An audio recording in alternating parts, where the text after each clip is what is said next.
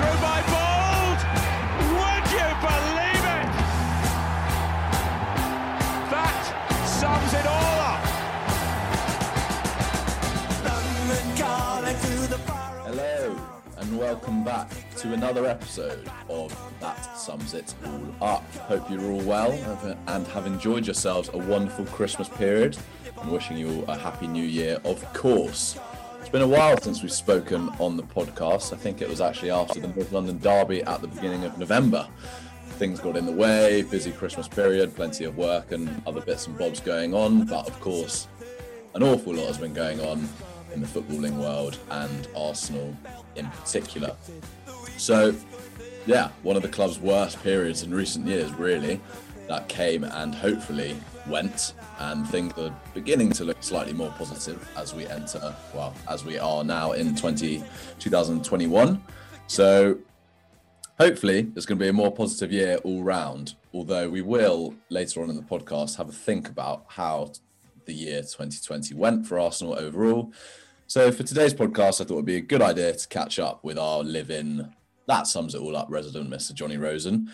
There was plenty of football over the last month, so plenty to chat about from an Arsenal perspective. And from there, as I said, we'll go on to address Arsenal's year in a broader sense. As always, before we get started, just a reminder that you can find every episode of That Sums It All Up on my Mixcloud page, Fresh Air Radio's website, as well as finding it on my Twitter. I'll post the links. That's at Alfie Steiner1. Anyway, on to with today's show then. And we welcome back onto the podcast our good friend, Mr. Johnny Rosen. Hello there, Johnny. A goodly new year to you. How are you? I'm well, thank you. It's a, it's a goodly new year after the last few fixtures, so can't complain too much. How are you? I'm well. I'm I'm back up in Edinburgh and it's Saturday, the 9th of January, that we're recording right now. So looking forward to a nice day of the FA Cup. And yeah, I'm pretty well. To be honest, I'm I'm quite uh, like you, as much as I enjoyed the last few games, obviously because Arsenal won three three on the bounce. I think the intensity of the Christmas period and obviously how challenging it was for Arsenal um, was quite quite difficult to to sort of manage. So I'm I'm quite enjoying actually the fact that we haven't had a game for about a week now, and now we've got the FA Cup game. So it's sort of the intensity has sort of petered out slightly, and then we go again. Obviously, when we start, who do we play? I think we've got Crystal Palace next Thursday. Um, but yeah, I'm well. And did you have a did you have a pleasant Christmas period and Happy New Year? Yeah, it was very lockdowny as it was for everyone. You know, no going out, no big New Year's Eve celebrations. Just was with family and and my girlfriend. So kept it very chill. But it was nice. I, I, I like that. I don't like I can't stand all this going out. I think New Year's Eve is often a bit it's a bit overhyped. So you don't, don't fancy what back in the day you didn't fancy splashing out on like a 50 pound ticket to an event on new year's eve and, and going clubbing with with the with the man them i don't think i ever really did clubbing to like an event on new year's eve. A few uh, house parties. Or yeah. Um going out primrose hill when i was younger. Yeah. That was a classic going out on new year's really doesn't appeal to me uh, like you i had a nice sort of quiet new year's um, spent with those nearest and dearest to me. So that was that was pleasant. But look, so we we haven't spoken for a while actually on on the podcast, and I think the last time we did was the last episode of the show, and we were talking about Arsenal's two 0 defeat to Spurs. Um, mm. And obviously, we were in a bit of a difficult patch at that point. I think that was obviously a really hard result to take, and things were looking pretty worrying, given that I think we'd we'd lost to Villa, and no, we'd lost to Leicester, and then we'd lost to Villa, and then we'd lost to Wolves, I think, and then we'd lost to Spurs, mm. and the sort of quality of performances and the morale and everything was really looking like it was on a knife's edge. It could have gone one way or the other, and I don't think we were. Well, at least me, I wasn't. I was really concerned that I didn't. I couldn't necessarily see a way out for um, the team and Mikel Arteta, more importantly, because there was literally nothing going right or uh, going well on, on the pitch, really. But yeah, it was. Um, and then, of course, we lost to I mean, after that, who do we lose to? Lost to Burnley. Burnley. Home, and we had the Granit Xhaka uh, red card. Then we drew Southampton at home with Gabriel getting sent off. Uh, and then we lost to Everton 2 1. Then we got thrashed 4 1 in the Carabao Cup. So I think, I mean, that was a really tough, tough old period. And I think, you know, we it was it was sort of quite shocking that we were back at that place, which was about a year ago when things were terrible under Emery, and it was it was pretty reminiscent of that. Do you not think? Mm.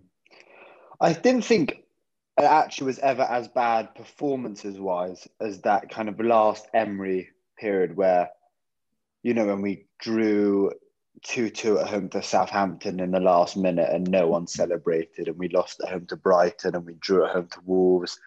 And we maybe we didn't lose as many games as that run under Arteta that we had recently, but God, the performances I thought were really bad. And Mm. You know, we have th- we did have three red cards, I think, in four games over this period with Pepe's against Leeds, Xhaka against uh, Burnley, Gabriel against Southampton.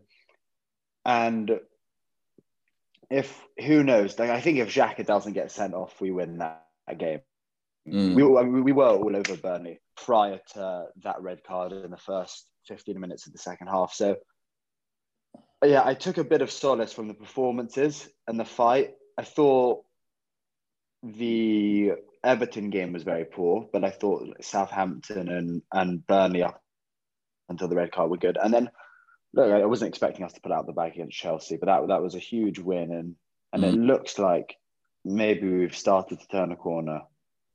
Yeah, definitely. It's interesting actually because I think you one can definitely draw comparisons you know, given that sort of this period, the most recent period where we'd lost all those games was was about a year on from when Emery was sacked and Arteta was uh, became manager, and obviously you can draw comparisons because it's this large, by and large, the same group of players, and we've seen it all before.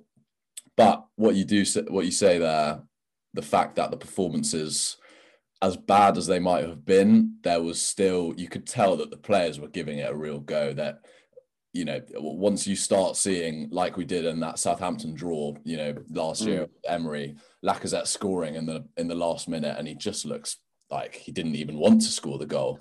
Whereas at the moment, or or in that recent tough period, you know, the players were giving it a go. It didn't look like they, like they were necessarily downing tools, and there were slight rumours of of training around unrest and all of this sort of stuff, which is inevitable to sort of come to the forefront of our like discussions when we go through periods like this. But yeah, like you say, the, the context of getting those red cards, which I do think was sort of wrapped up in the the general um, difficulties that you know the team and mm. Arteta were having at the time. But it's really difficult to judge sort of where we might have been if the, these things didn't happen.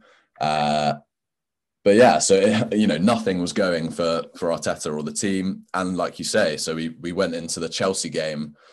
Was it? It was Boxing Day, wasn't it? Boxing Day. Yeah. I don't think you know we hadn't so we hadn't won a, a domestic game then since the beginning of November. November first. Yeah, yeah, when beaten uh, Manchester United, which you know when you compare what that was about, what just uh, nearly two months. Um, Mm. And, you know, you sort of look at the team after that United game, you're like, right. I remember all the the post match analysis and it's saying Arsenal are, sort of better than United and we're going to finish above them. It looks like that at the moment. And then, you know, we're sort of come come 26th of December looking over our shoulder.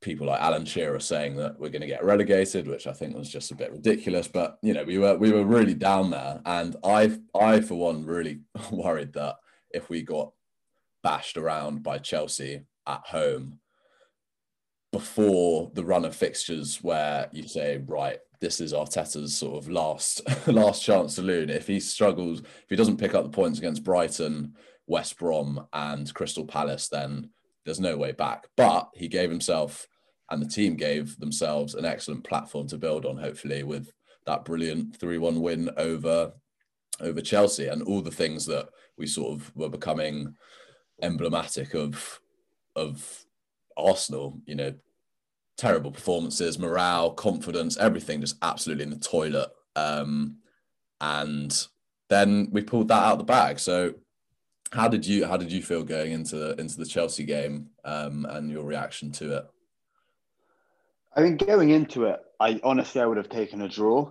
Mm. I watched the game with my dad, and we both said, "Look, if we can get a draw, nil nil, keep a clean sheet, or two two, score a few goals, show that there's something about us creatively." I think as, a, as something to build on. You got to bear in mind that Chelsea you know, obviously they've fallen off a bit in the past few games, but going into the Arsenal game, they were still, you know, kind of flying high, top six, mm. looking like they can mount some sort of challenge to the title because it seems wide open this year. Definitely in the race for top four, as I think they still are. So we said, yeah, you know, I was thinking I'll take a draw. Really didn't expect us, obviously, didn't think anyone expected us to win 3 1. But I mean, just uh, what a game from, yeah. from the from the beginning, I thought. Um, well, my dad actually said about five ten minutes in, he was like, "This is going to be the best half we've played all season." Like he was, I can tell by the way they've started, and I was like, "Really?" Like I was a bit more skeptical. And then as the half unfolded, because obviously they had that chance at the beginning with the free kick when Mount hit the post, and I was like, "Well, let's see how things play out." But by 20 minutes in, we looked comfortable. We were on top mm. and and it ended up being the most enjoyable 90 minutes of football or yeah well 90 until the penalty um it could have gone we, terribly wrong. Yeah it could have been the best 89 minutes of football and then we draw 3-3 but no it ended up being the best game of the season for me so far so i can't complain. Yeah, and I think you know we we I, no one expected us really to to to win that game and win three one, and I think you know, well, why? Because everything, as I said, was was completely, um, you know, we hadn't seen anything from the team that would suggest mm. maybe that you know there were flashes maybe of you know in the desperate last moments against Everton and Southampton. There were times where the team looked as if they they could, they might have the tools to sort of you know dig themselves out of this this you know ever deepening hole that they found themselves in. But I mean Chelsea, and I think you know, we didn't expect it, and we didn't expect you know the likes of Emil Smith Rowe to start um, in that game. I think that was a bit of a surprise, and that sort of you know kick-started and Martinelli, of course, Gabriel Martinelli, uh, making his I think it was his first start, and you know we just looked at an entirely different proposition, confidence-wise, mentality-wise, really giving it a go. Sort of uh, the shackles released slightly and it really was just a breath of fresh air. And you know, we saw saw Granit Xhaka banging a, a, a screamer from a free kick, which you know, again, it's like the first game back. He's back after a three game suspension, and then he does that and has a great game. And it's just like you mm. can't write this. Like it's just so classic Arsenal that you know, in a game where we weren't expecting to win, you have Granit Xhaka scoring a free kick like that, and then of course Bukayo Saka was brilliant, and he's been, I think he's got, he's he's looked even better over the last few weeks. Um, I think his yeah, having him, his confidence is with Smith Rowe. Yeah, and, and. Smith Rowe and, and Bukayo Saka's partnership looks looks excellent and and extremely promising. But yeah, it was like you said, it could have gone if we had drawn that game, and and we were pretty close to. Uh, we're quite lucky, and obviously Bernd Leno saved the Jorginho penalty. Um, things could look slightly different, and then so yeah, one a win, and then the Brighton game, Lacazette comes off, comes on from the bench, and Bukayo Saka sets him up, get a one 0 win, and then absolutely batter Sam Allardyce's West Brom, which I think many people found, you know, one of the most enjoyable performances of, from a long you know, for a long time because we just hadn't seen Arsenal score those sorts of goals. The movement was fluid. The young players playing with a swagger. Some of the more experienced um, players like Lacazette and Hector Bellerin, not so much in the West Brom game, but you know the the team was looking like it it worked and it was more connected. And I don't think we can say that for sort of the team over the last few months. It's looked so disconnected. So, what stood out for you really in those in those three games. We talked briefly about the Chelsea game, but you know, three wins on the bounce, which I don't think we've had for a long, long time. Um, but you know, there's reasons for that. So I just wanted to pick your brains on that one. I mean, aside from the obvious of Saka, Emil Smith Rowe, I mean, the obvious injection of youth into the mm. team that I think everyone would say really stuck out. A few things that maybe slipped under the radar a bit more. I think, firstly, and I, am his biggest critic, but I think Granit Xhaka has been brilliant since he returned from suspension and has, has barely put a foot wrong uh, in the Chelsea game, in the Brighton game, in the West Brom game. He's um, and we know he's capable of these kind of bursts, kind of three to six game bursts of really good, solid performances. Then he'll do something stupid like you know assault a fan or get a get a red card like grab, three red cards in a by, game. Grab a player by the throat who's trying to like diffuse the situation. yeah, you can never trust him fully. So there's always a bit of apprehension when he's on the pitch, but his performances in the past three games have been very good, and I think that deserves to be you know put out there, and he he needs to be recognised from that. Look, I, I I'm of the opinion that I definitely sell him in the summer Mm. But if we can get a good Granit Xhaka for the next five months, it's only going to benefit our team because he's a very influential player in the squad. Everyone, a lot of the young players, they look up to him. Um, Arteta obviously thinks very highly of him. So, yeah, I've, I've noticed that and I thought that was a big positive, as well as the Muriel and Holding partnership. Mm. You know, I think a lot of people were dismissive of Pablo Mari when we signed him. I, I I like to think of myself as someone who wasn't in that camp, and I always thought he was quite a positive, astute signing. Eight million pounds uh, from Flamengo, and as a as a deputy to Gabriel or left or any left-sided centre back, you know, he looks really good. He looks like he can really do a job at Premier League level. I was worried that if he get caught for pace, but you know, so far he handled himself very well against Werner to the extent that Werner was subbed at half time. Mm. Um, obviously, West Brom and Brighton aren't the paciest of teams, but they posed different threats in their own way, and he he stood up to them and you know two two clean sheets, one goal conceded in the last three games. You can't take that away from him as centre back, and also holding looks like a completely different player from the player we saw three months ago, two months ago. So those have been two positives. And then I would say Kieran Tierney as well is just the captain in waiting. Really, I don't know. I, I, I don't know what you think, but yeah. I just love him. Yeah, he's he's obviously great, and that goal and the the whole sort of landscape and setting for that West Brom game and snow and everyone mm. loved for his short sleeves and all of that sort of stuff. And then he takes the game by the scruff of the neck and and sort of bombs down the left wing, plants a delightful curling finish in the top right hand corner. And you see his celebration, you're just like, no wonder this guy is so popular among the fans and seemingly among the players as well. Um, you know, and his, his, he knows, as Arteta said, I think, he knows what to say he knows how to apply himself and yeah for for me he's been an excellent um he's been excellent over the last few games.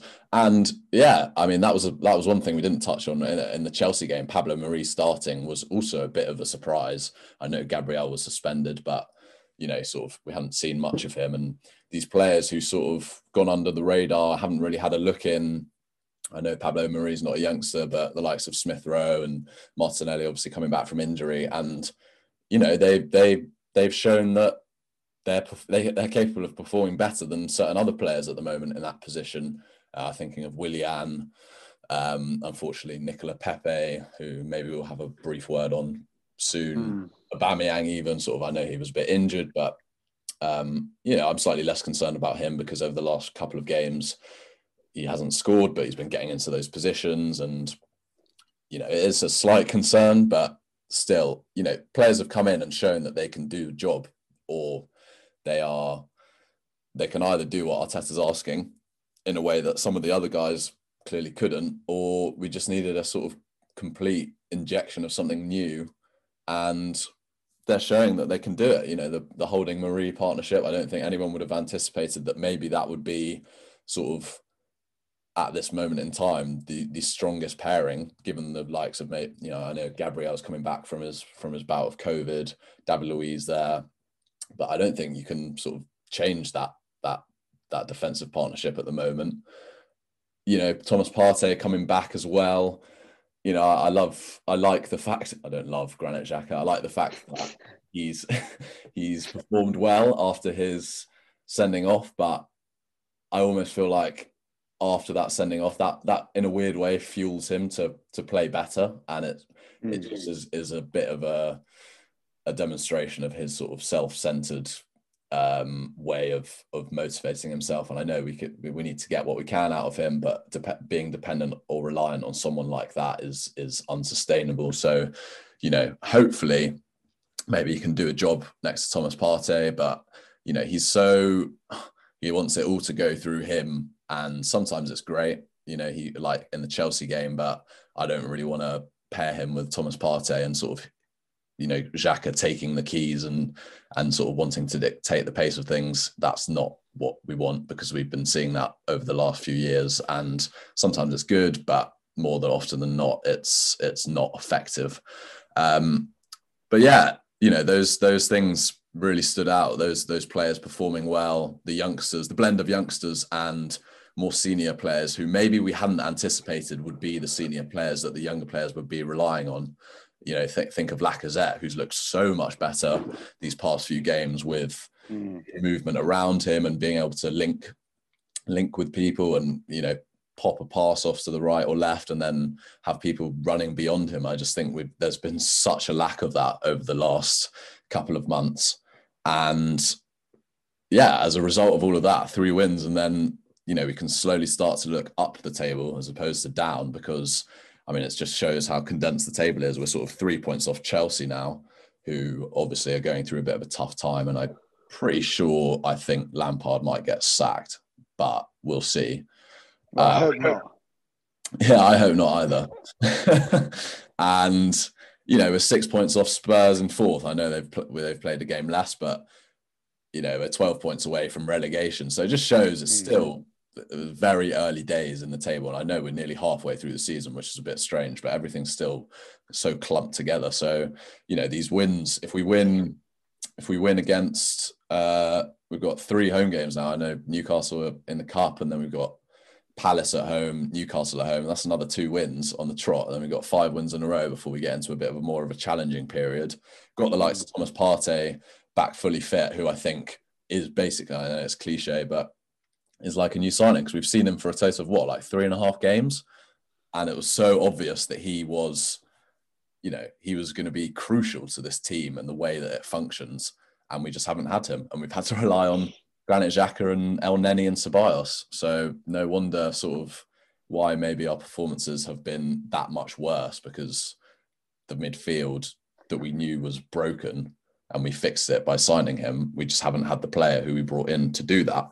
Um, but yeah, let's let's have a brief word on um, on the underperforming players, perhaps, or at least the players who maybe at the moment aren't really worth you know worthy of selection because you think of maybe on paper sort of what we maybe thought at the beginning of the season a front three or four might look like Aubameyang through the middle, Pepe down the right, Willian maybe sort of dropping in between the lines, Saka on the left or something like that. But at the moment, based on current form, you'd say Willian has obviously been pretty diabolical since he's come in.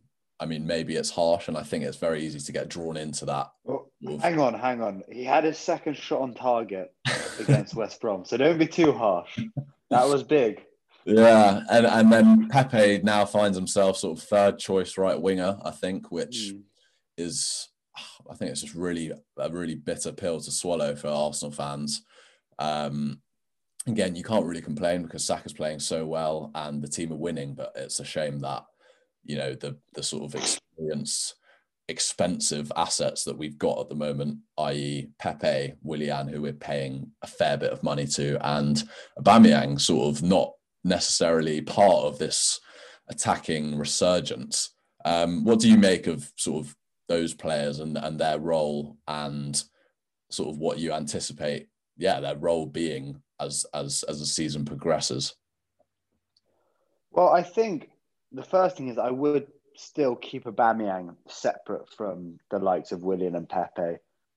Obviously, he yeah, he never really gets injured, but he got injured and was nursing uh, a knock or a small injury for the past few games. Was eased back in against Brighton, played against West Brom.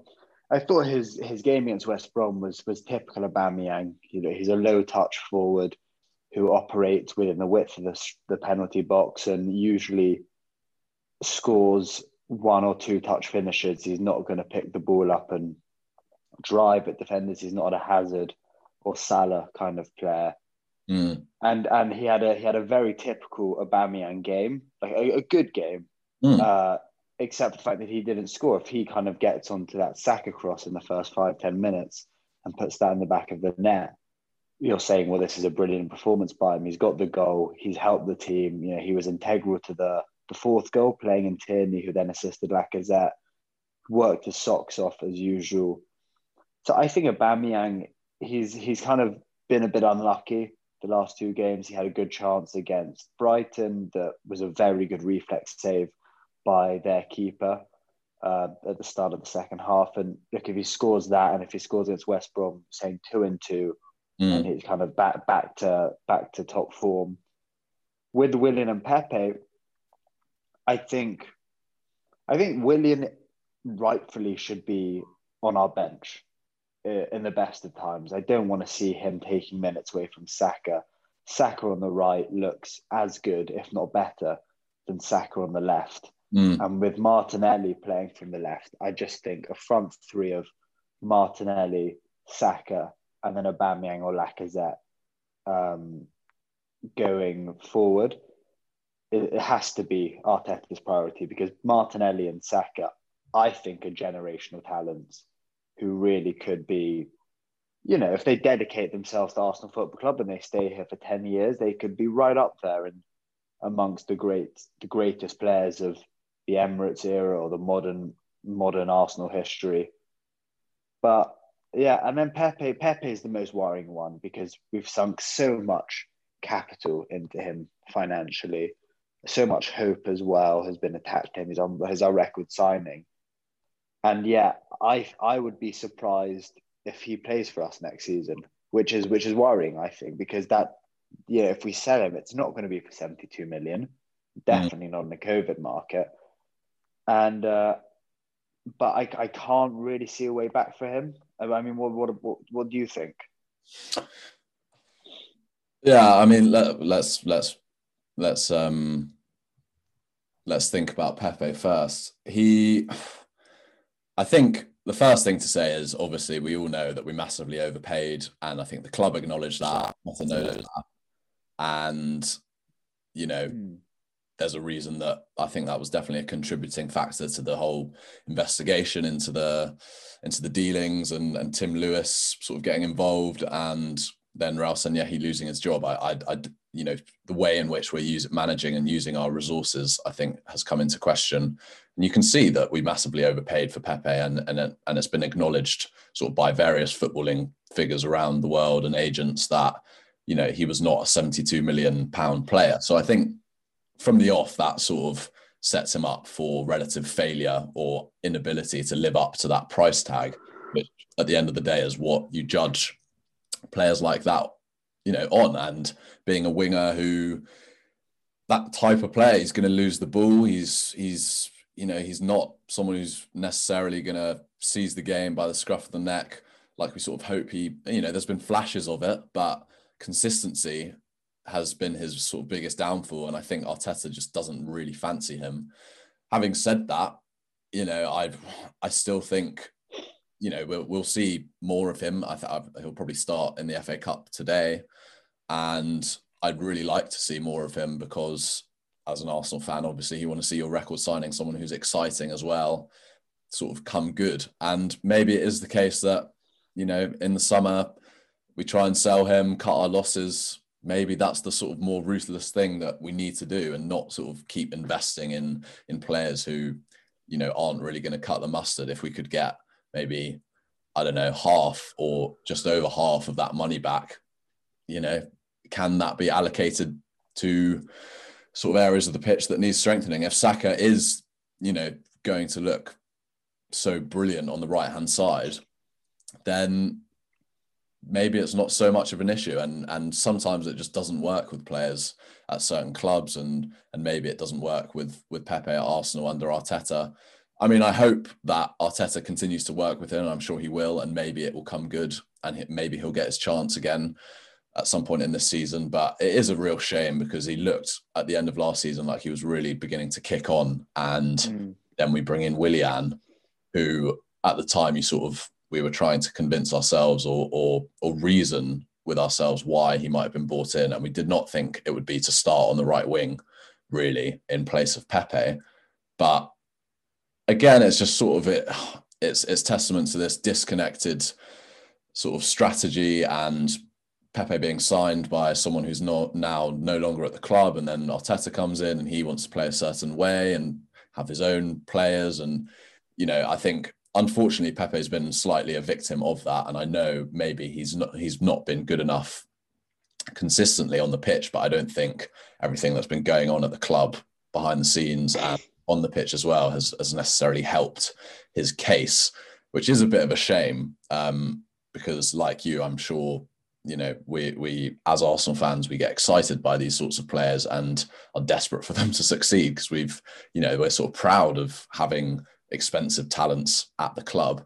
Um, Aubameyang, look, he, he's the fact is he's getting chances over the last couple of games, and that's the most promising thing. I don't really mm. care that he doesn't score and other people are scoring. The fact that he's getting into those areas that we want to see him in and getting on the end of things is so promising because that's his game, and he's been starved of that service for for you know quite a while now. So I'm hoping that he can sort of he'll get a goal and then you know start kicking on from there, and hopefully he can become part of this this you know attacking um, resurgence, like I mentioned earlier.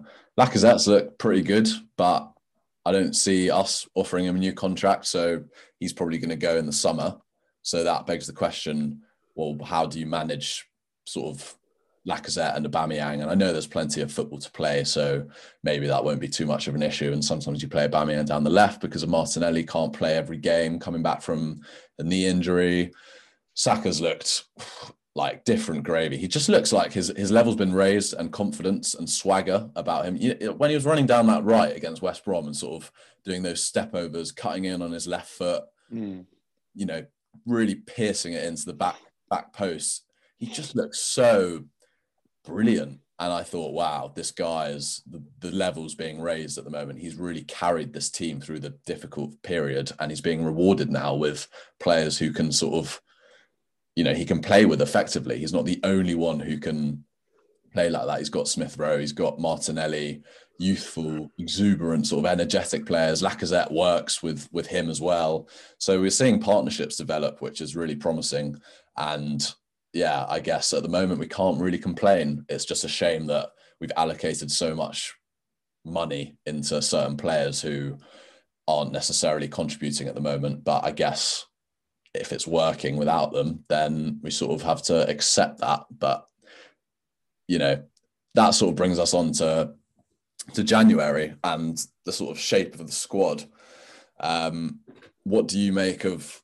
How do you view the January transfer window? And I know you know we've seen a couple of bodies already gone out but is it more of a case of trying to whittle down the numbers as opposed to signing i don't know another attacking midfielder where where do you stand on that sort of um, issue um, for me i mean the, the january transfer window is notoriously tricky mm. and i think that's now tenfold the case because of covid and mm. the effect that that's had on the transfer market and clubs don't have funds and obviously I know it's not transfer related but we've just taken out a 120 million pound loan because of a cash flow issue at the club and um, and this this window in particular I will be very surprised if we see any new faces come in. Um, obviously, that's leaving aside Omar Rekik, who has already joined from Hertha Berlin, who which I think is a, a, quite a good signing. I'll be interested to see when Saliba comes back from his loan, which of those two gets uh, the more first team opportunities. Saliba. uh, you'd hope Saliba. Um, oh. but, but aside from the price tag, I don't think there's too much that separates those two. I mean, Saliba has more first team experience than Rekik, but it's very yeah. highly rated uh, in Germany. Hertha Berlin are a good team. Uh, he would have learned a lot about Arsenal from Guendouzi, who's also on loan there. And so I, I think that's a really good signing. £540,000 we signed him for. It's an interesting one. It's a bit like uh, when we signed Thomas Eisfeld a few years ago. Well, a long, a long time ago, actually, in the January window. Yeah. Uh, that was for a similar price tag, very highly rated out of Germany. He never lived up to the billing. But anyway, I'm going off on a tangent. Yeah. In general, yeah. I think I think this this January transfer window has to be about cutting bodies down. We've already seen Kolasinac gone, Saliba's gone on loan. I think within a matter of weeks, if not days, Sokratis and Ozil should be gone, which those are the big ones. And then maybe if we can move Mustafi as well this window, you'd have to take your hats off to Edu and Arteta for getting those mm. five players out the club. I mean, Saliba for very different reasons to the other four who obviously just don't have any future with us. But yeah, it, it our squad is bloated. We've got players, none more so than Ozil, um, who are sitting there on a ridiculous wage, literally not even registered, can't contribute anything, and it, they need to go. And I think this this window has to be about that. And and the signs and from the first week and what I've been hearing from sources, it, it's very promising the movements inside the club to to clear mm. a few bodies. Yeah, I don't think we can underestimate as well. You know, but it's obvious from from a financial point of view that we need to get these players off the books as soon as possible. But we can't underestimate the. You know, I know uh, Saliba is very different to to the, someone like Özil, but actually you can draw the comparison that these players who aren't involved are in and around training, in and around the first team, you know aware that they're not part of the plans and that sort of attitude and you know almost elephant in the room that these guys are training with people and then you get split off between first team training and you know all of it is just is is a recipe for sort of discontent and like you say a bloated squad. I don't think we can quite understand the the sort of consequences of that. It's something that's slightly less it's not such a tangible thing. You can say like right well this is why we're we're not doing well. But I think it probably plays a significant sort of uh, factor in in why maybe Arteta's struggled with managing the squad and the, just the numbers are, are, way too way too way too big. So as you say, it's really important that we get the likes of Kolasinac out on loan, which we've done, mm. Saliba too for his his own development, but also, you know, you don't want someone who's unhappy. Everyone can see it at the club, uh, you know, around the team, the likes of Ozil, even you know a couple of younger players maybe who aren't getting minutes. I think of like Reiss Nelson. He can't be too content with what's going on at the moment, and of course he's sort of in. He sees some of the younger players getting loads of minutes, and I know maybe he's been injured, but you know, trimming the squad and and having a smaller group of players to work with, who Arteta wants to work with. You know, there's about five or six of them, probably a few more, who he does not really see featuring long term in his plans. And I know he has to make mm. most of what he's got, but I think, yeah, as you say, as much as maybe we should sign some sort of creative backup or competition for Smith Rowe, I don't know if it will happen. Only if the right player at the right price or the right loan, you know, deal comes available, then we do it. But you know, getting the bodies out is is crucial this this window and ahead of the summer as well. You know, a lot of them will be gone by then anyway, but if we can get them out now, I think that's really important for the second half of the season and freeing up sort of money prior to next summer and you know pressing ahead with various plans maybe other targets too um so yeah it's it's all in all after you know thinking about players leaving in january um you know three wins on the bounce thomas partey returning things are looking up sort of going in as we're entering 2021 do we not think yeah definitely i mean you couldn't put it any other way. After the back end of 2020 was just so dire, it's been a good start to the year from a from a footballing point of view. I think, you know, also going back to what you're saying with the transfer situation, the bloated squad, it's also very hard for Arteta to coach when he's got half a dozen players who they know they're not going to play any games the other players know they're not going to play any games, but yet they're consistently training with the team. You know, a lot of there was something that came out about Ozil still training at a very high level, and that leads to confusion about why he's not registered and why he can't play amongst members of the squad. And it, it's just it's time to just draw a line and really get them out. There's, and I also think there is, you know, a notable difference between the players who are looking to move on this January and the players who will be leaving in the summer automatically. For instance, David Luiz's contract's up mm. in June, but there's no talk of him leaving in January because I think Arteta, Edu, the squad recognise that for the next six months he'll be a valuable player mm. to have as part of, of the squad, part of the roster. Whereas Mustafi or Sokratis, you know, it's it's a shame. I I personally really like Sokratis, and I think he's been quite a you know valiant servant of the club while he's played for us. But it's not in Arteta's plans at all, and so it doesn't make any difference whether he goes now on a free or in June. It's just he needs to be off the books. It's so just, it's it's all it's just complicated having those sorts of players mm. in around the place, and you know good friends. You think the likes of Kolasinac, that little group, Kolasinac, Ozil, Mustafi.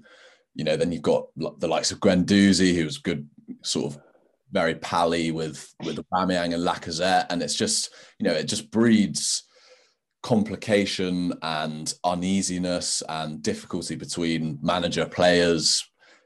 You know, you just want a more balanced, um, you know, uh, less toxic, messy sort of place around London Colney, and with all these players not playing, both in a simple simple way, there's just too many players for training for all of that sort of stuff. It just it's not um, it's not feasible. It's not it's not optimal sort of conditions for for managers and all of that sort of stuff. But at the same time, you just need to get these guys out from for so many reasons. So you know that that that will hopefully be a, a very a very promising thing uh, in this transfer window. Um, just as before we finish up, uh, given that we're talking about things looking up uh, this mm-hmm. year, let's let's let's cast our eye back briefly over over the year that Arsenal have had. I mean, football obviously has faced unprecedented changes and challenges as we all have, but Arsenal included. Um, so it's been a real sort of topsy turvy year, and you know, there's been good things, there's been bad things, but do you want to just go through some of the things that stand out for you as as real positives of the year? Uh, and then we'll maybe talk about the less positive things before looking ahead and finishing up for today. Sure. I mean, if there's one other thing on the transfer side that I can yeah, add sure. quickly, go. Which is speaking about how the squad is at the moment it reminds me a lot of the squad in 2013. And I just mm. pulled up the transfers for Arsenal Football Club for 2013. And these are the players that left in 2013 Park Chu Young, Frimpong, Chamakh, Gervinho, Arshavin, Squillaci. You know, and that those six players are quite reminiscent of, and they cost less, but Mustafi, Ozil, Kolasinac, David Luiz, you know, kind of players that aren't quite at the level to play for Arsenal Football Club and just need to be moved on. And lo, lo and behold, once those six players left, we went on, we won two FA Cups in two years, we finished mm. second. in the league the, the, in that third season. Ozil and Sanchez came in. And look, I'm not saying that's going to happen now, but it just reminds me of those kind of players are very similar to the the types of players. Yeah, and it's and it's moving away now. from it's moving away from a like you say those sort of players were very much part of a period of Arsenal's you know first team who contributed, but we all knew that they weren't good enough really. But mm. the, their effects around the training ground and contributions on the pitch, they were moved on, and we were able to then progress to a new group and core of players. And it's the same with these guys. You know, they've been very much part of the last few years of mediocrity and decline. You know, the likes mm. of Kolasinac, Mustafi, Sokratis, however, maybe he's contributed, David Luiz, even Ozil, I know he was, you know, he was, he was pretty good for for a couple of years, three years, four years before, basically up until he signed his new contract. But moving yeah. from these players who have who have been an intrinsic part of, you know, our failure over the last few years, so that we can start moving in a new direction. It's just going to be so beneficial for Arteta, for the club, for the players, for just everything. It's just and for the and for the guys that aren't playing football, let them go and do their jobs, basically. Yeah, it's a, it's a natural parting of the ways, and and it'll be a big, you know, breath of fresh air, weight off everyone's shoulders. Yeah. Come July first, twenty twenty one, and all of these players have gone, whether that's just by their contract expiring or they've joined a new club we know it's around the corner now. It's it's it's it's happening. If it doesn't happen this month, then it has to happen at the end of June. And and, and yeah, it just it reminded me of that summer where Andre Santos left and Chamakh left, and these were mm-hmm. players that they tried, but they just weren't up to the level of Arsenal Football Club, and they had to go after three seasons of being there. Mm. But um, that was just a quick other thing about the transfers. Obviously, we wanted to speak about the highs and lows of 2020 surely the only place to start is with the FA Cup win. Yeah, definitely. And, you know, everyone can sort of maybe the FA Cup win sort of raised expectations beyond what was possible and realistic in terms of where the team and squad were at. But I don't think we can under- underestimate how good that that experience was and the performances mm. in the final against Chelsea uh, and Manchester City. You know, Aubameyang scoring you know, four goals in two games against uh, City and Chelsea. I mean, even saying that right now makes me smile because it was just great. You know, those goals against City on the break, and I know we've set up in a certain way, and then beating Chelsea in the final, and just those brilliant movements down the left hand side. Um, it was it was a great experience, and you know, guaranteed us qualification for the Europa League. Who knows whether that will have sort of a bearing on the success or relative success or failure of our season this this year. But yeah, that FA Cup victory, beating those big sides, was was a brilliant brilliant uh, time. So 100%, I think we, that's what that's basically the main thing this year. I mean, on the pitch as well, like we say, beating the likes of Chelsea, bigger teams, City, Liverpool a couple of times or three times. Mm. You know, one of them was on penalties in the Carabao Cup. United, that that 2 0 victory actually at the start of the start of 2020 at the Emirates. I think Pepe scored, and was it Sokratis as well? Yeah, it was. Yeah, and then beating one 0 more recently that Thomas Partey game, basically. Um, yeah. And I, I suppose coming through this tough period, hopefully, it could also be one of those good moments that we look back on uh, for the year and say, right, well, this is this was maybe a turning point or a, a, real positive. But yeah, on on the pitch, those were sort of the main things. I think competing against the bigger teams and hopefully now starting to show that we're a team who can develop in a in an attacking sense and mm. better against the smaller teams. But was there anything else sort of on the pitch that that were the real the real high points for you?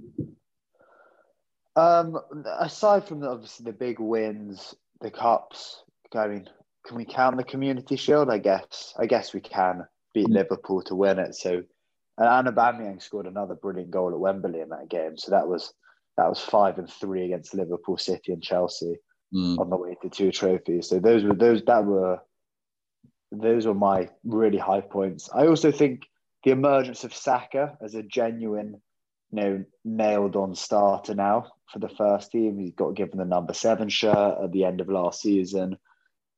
And he, you think now he's really cemented his place as an Arsenal starter. Even at 19, he just looks brilliant. And I, I, I my doubts about him last season, but the more I watched him this season, and what just focused on his movement, where he'd pick the ball up, where how he'd turn, I just was like this. He's just he's just a he's a caliber above anything we've produced, maybe since Wilshere. Yeah, and I and I think you know we're watching him and we're seeing in front of our eyes a player who is developing at an unbelievable rate, mm. and that is something to be so proud of. And I think one of the one of the massive positives of the year was was signing him to a new new contract. Um, mm and you know we also did that with Martinelli, which hopefully which will be massively beneficial for the club. I mean, Aubameyang at the time I think was was celebrated as a new contract as a, as a great success. I mean, I look back at that whole Instagram announcement now, sort of just being a bit like, well, that hasn't aged that well at the moment, um, and maybe it will over the next sort of second half of the season because it's it's not been a great half of the season for Aubameyang, but for the team as well. So, um, you know, and then the signings of Gabriel and Partey. Hopefully, again at the end of the season, we can look back on them and say they've been great. And you know, Gabriel, I think already has has proven to be a shrewd purchase. We haven't seen enough of Partey, but we know that there's a real player there. So those sort of positive things. Um, and yeah, the sort of first half of Arteta's reign, I know it sort of all came crashing down sort of over the last few months, but you know, establishing that defensive framework, a more sort of um, disciplined approach to games. And I think that was more than anything sort of dictated by the frequency of, of playing these huge sides. And maybe it was a case of not being able to start developing a more sort of expansive and and sort of um, what Arteta wanted to see from his team because he was playing Liverpool and City every every other week. Yeah, didn't have the time or the mm. you know in this COVID in this crazy. I don't think we can underestimate how much Arteta has not had sort of the ideal sort of pathway as a as a first year as a manager. I mean, it's just incomprehensible what he, what he's had to go through. And I know everyone's had to do it as well, but from a you know, it's, it's really difficult to sort of look past that and think he didn't have a preseason. He had all these crazy games against big clubs. He had that three month gap, which probably didn't do him any favors. Um, all the games afterwards behind closed doors, it's just like it's unprecedented what, as a manager, he's had to go through. So I think, you know, the positive signs of his first year are, are definitely positive. Um, it's just a shame that they were sort of undone um, in such terrible fashion mm. um, over the last few months. But yeah, as you say, there were some real positives of the year. The bad before we before we look ahead and conclude sort of where we are and, and how things are looking up.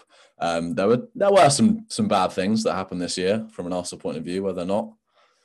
There, I, there were, but I was as you were speaking, I was thinking about the bad, and then I was thinking about any other positives that we might have missed. And I think the main positive that we have missed, and maybe it's the biggest of them all, in, you know, including the FA Cup win, is I think the club and the fan base has united over the last year. 2019, from an Arsenal perspective, was such a divisive year mm. with, you know, the, the Emery reign and going on that kind of 22 unbeaten run at the start of his tenure as manager, mm. losing out on Champions League football, kind of in May, April 2019 when we lost 3 2 at home to Palace, drew, drawing with Brighton, mm. then getting absolutely thrashed in Baku by Chelsea, to then what was, I think, definitely my worst sort of four, five months as an Arsenal fan, that back end of 2019 until Arteta came in. Uh, right at the end before the start of 2020, it was such a toxic year, and every time I listen to Arseblog or you know any other Arsenal podcast, you just feel so downbeat. There was there were there were there were no straws to clutch at. Whereas I think during 2020 and this recent spell with um, Arteta, where we went on a tough period, there were definitely straws to clutch that we were like, well, Partey's out and we're getting red cards every game. And Mm. look, the, the team are performing and defensively, teams aren't just walking through us like they were. And I think over the last year, we've seen a lot less infighting. The Arsenal Twitter community is a great place to be. Mm. It's it's it's very open. You can express your views on the club. You don't get attacked. It's people are there to listen, and Mm. we've got great people like obviously Arseblog, Ghana blog, David Ornstein, um, Clive, and that group. It's just it's just been great to have that all united. So that that for me that's a massive positive. Yeah, uh, that's a really, really interesting point actually, because I think it's very easy to sort of get sidetracked to the, to the on-pitch issues. But yeah, as you say, that was a major issue at the time. The sort of toxicity um, of you know the fan base and just around the Mm. club, and I think that's why I was so concerned.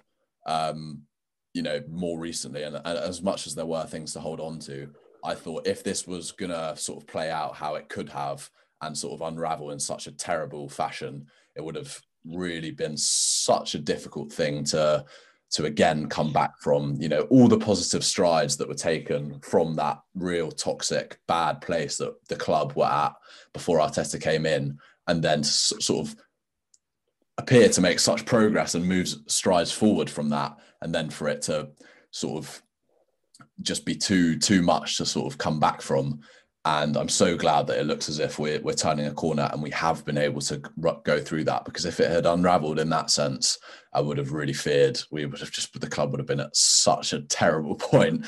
Um, and I think that's that that's also sort of a reflection of of how fragile the you know the the proceedings still are. You know, a couple of really bad results and then it's, disaster, and it was crazy to you know the the difference a win makes and it does so, show how short termism is, is really important because as much as we're all there for the long term project with Arteta if you lose against Chelsea then you don't think you can beat Brighton or West Brom. A win against Chelsea changes that complexion entirely. So yeah I mean as you say that that sort of that uh re yeah rebuilding the the relationship between the fans and the fans and the players. And i know it's even been so much more difficult without being able to be at the emirates uh, which is a massive thing as well which i don't think we can under, underestimate. But yeah just briefly you know obviously the loss to olympiacos in the europa league that was that was pretty bad.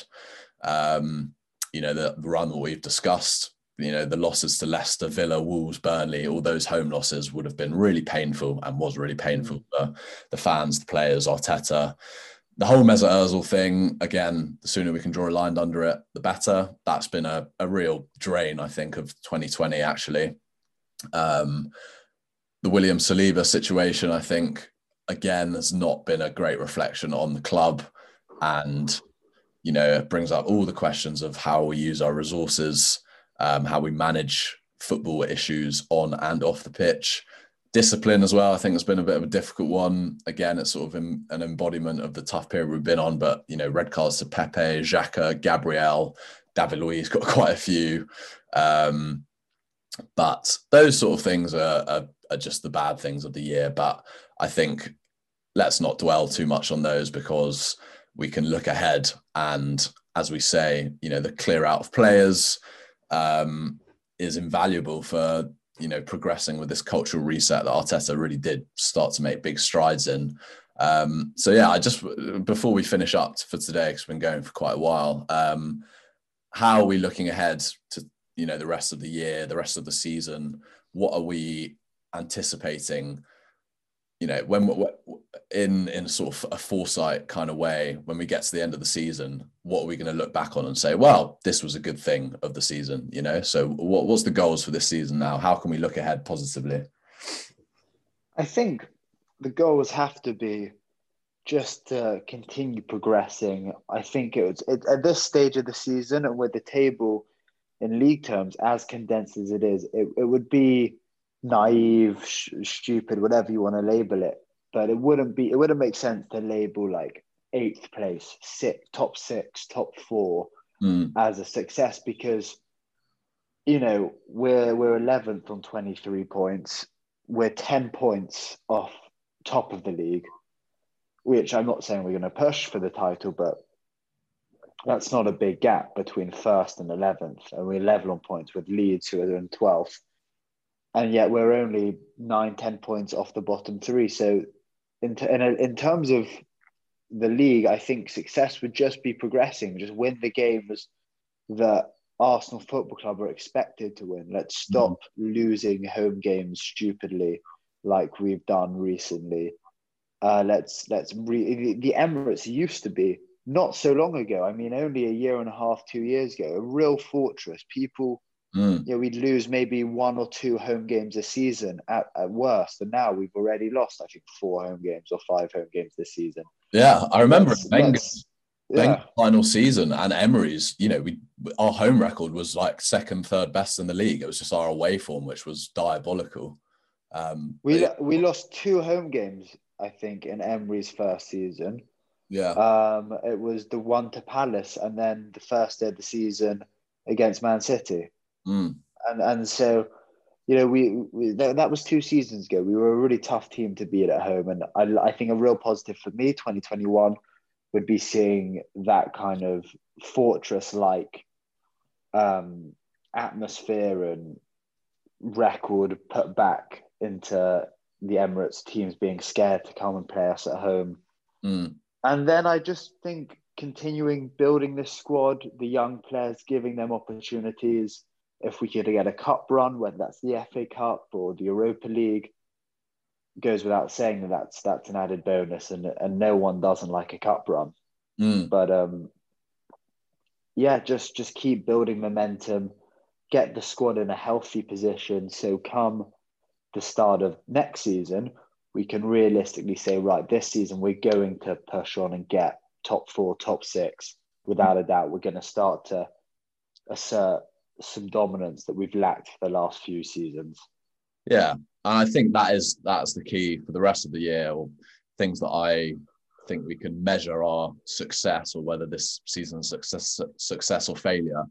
You know, I think yes, we should be aiming for uh, European football this year. I think we should try and give the Europa League a proper go because that sort of didn't go anywhere last year. And I think that was a good opportunity against Olympiacos and the sort of team that we've developed being a bit of a cup team. It was a shame to crash out in that fashion. But yeah, I want to see a progression of the team. I want to see the squad being, again, like you say, behind the scenes, getting players out, in the summer getting players in that we want to get in and so we're in a position next year to sort of see like right we can stop worrying about all this rubbish behind the scenes and instability and un- unrest between you know players who aren't playing get rid of all of that and then next season we can be in a healthy position to sort of push on and start establishing what sort of team we're going to be under Arteta who who we're going to be um, so yeah, I think for the rest of the season, I just want to see these young players push on. I want to see partnerships across the pitch being developed. I want to see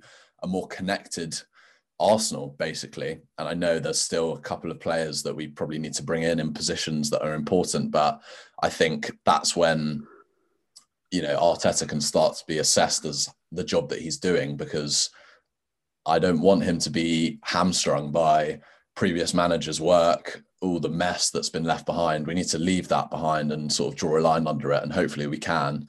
And then we can start pushing on as a team and as a club. But as we say, results are sort of king. And we can all believe and, and sort of strive for the long term future and and and building over a long period of time and it's not going to be easy first of all but you need results in the short term to to instill confidence and belief among the players fans everyone around the club. Um, so i think the balancing act of the short term the medium and the long term is is really important that something that arsenal look to slowly hopefully be doing now. But i think you know the, the struggles of the last couple of months have been sort of symbolic of how difficult that balancing act is.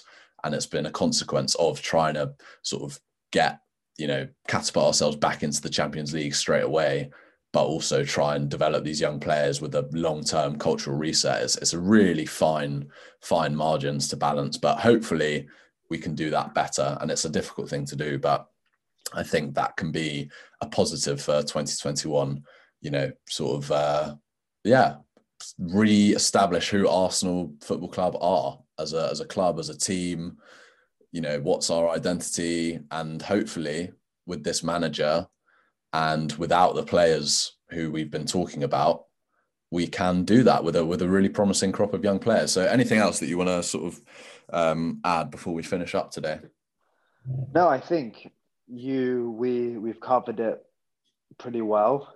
Hopefully, we get a good result this evening.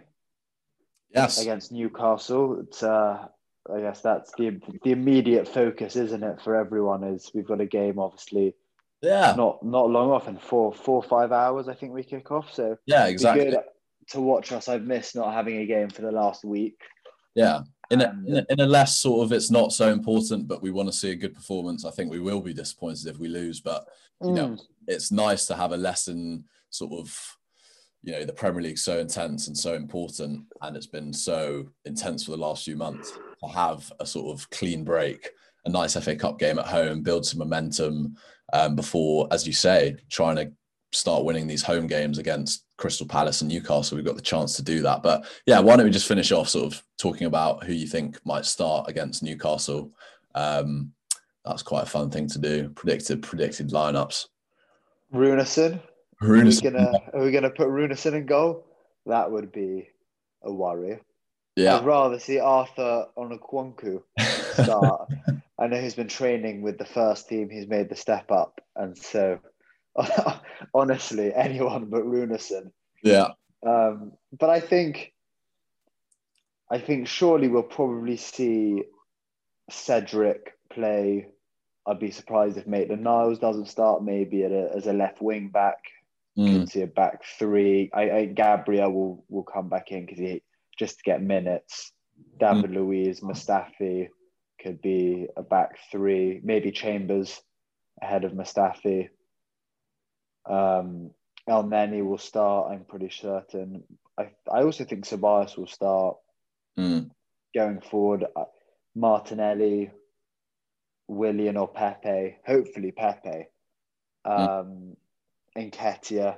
I mean, I would love to see Balogun start, but you know, with his future so up in the air, his game time might be limited if if rumors are that he's already signed a pre-contract with another club. Mm. It might Arteta might not be uh, incentivized to give him minutes if we know we're losing him in June. But yeah, I think that will be the kind of team that will play. It's kind of a second a second team. I mean, maybe Partey will start to get minutes as well. Yeah, I think there will be a blend of definitely sort of fringe players, some young players who need minutes. I think you know it would be good to see Martinelli get some minutes. Um, after being rested against West Brom. Uh, Pepe, I think, needs to start, and he will. Uh, you know, maybe yeah, yeah, I guess so. But you know, there's rumours about West Ham being interested in him. He's had quite a lot of chances. Do you? Would you sell him this this window?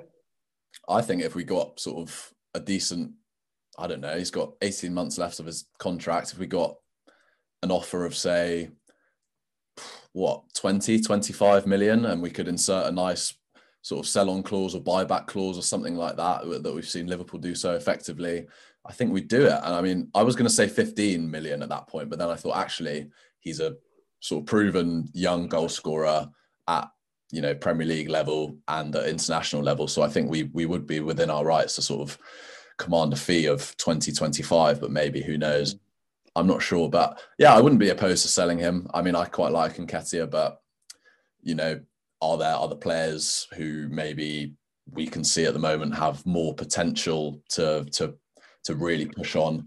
Having said that, if Balogun's definitely going, then maybe we don't sell Nketiah this this month. But yeah, I mean, I'd like to see Partey play some minutes, and I think he will. I don't know whether he'll start, but maybe maybe he will and and or he'd come on for maybe it'd be better for him to come on for you know second half or something like that or start and then come off after half time um yeah i mean apart from that maitland niles soares uh david luiz i think you give the game to i'm not sure if gabriel's going to be ready after after the covid thing but i could be wrong mm. with that he is in training obviously um he did tweet i'm back So I yeah, think maybe he maybe he is back. So yeah, uh, David Luiz and yeah. Gabriel at the back with Maitland Niles and Cedric, and then you have Partey. Uh, I mean, Elneny. Willock, I'd like to see maybe Elneny, um, and then Pepe. I'd like to see Reiss Nelson as well, but there's just so many players that isn't that just. It should be quite obvious who would play today, but there's so many players who could play. Um, so yeah, exciting. And then we've got some, we've got Premier League action resuming next week. So look, we'll leave it there for now. Um, thank you, as always, Johnny, for joining us. It's been great. You can find Johnny on Twitter at Johnny Rosen1 and be sure to follow Football Transfer News on Facebook and Football Transfer News underscore official on Instagram. I hope I've got that right. yeah, that's correct. Get following, especially now we're in, we're in a transfer window. Absolutely. Well, well, maybe you can jump back on the pod. Sort of, uh, we'll, we'll do a little January transfer window special at the end, uh, at the end of the month. Not that maybe we're anticipating too much movement, but all the news, any movement, this man knows. Be happy to. We've seen some big deals go through already. Haller to Ajax, caught a lot of people by surprise. Yeah, well, isn't that an example of sort of, you know, the money came in, opportunist. He was their record signing, took half of it in this COVID mm. market. Could we maybe see something like that happen with Pepe in the summer? Who knows? But look, I'll be back on the pod next week. Plenty of football coming up, so plenty to discuss. Do let us know if you enjoyed today's episode. All listeners, shares, and feedback much appreciated. Drop me a tweet at Alfie Steiner one if you fancy it. As always, thank you for listening. Have a lovely weekend, week, whenever you do listen to this. And until next time, we'll leave it there. Goodbye.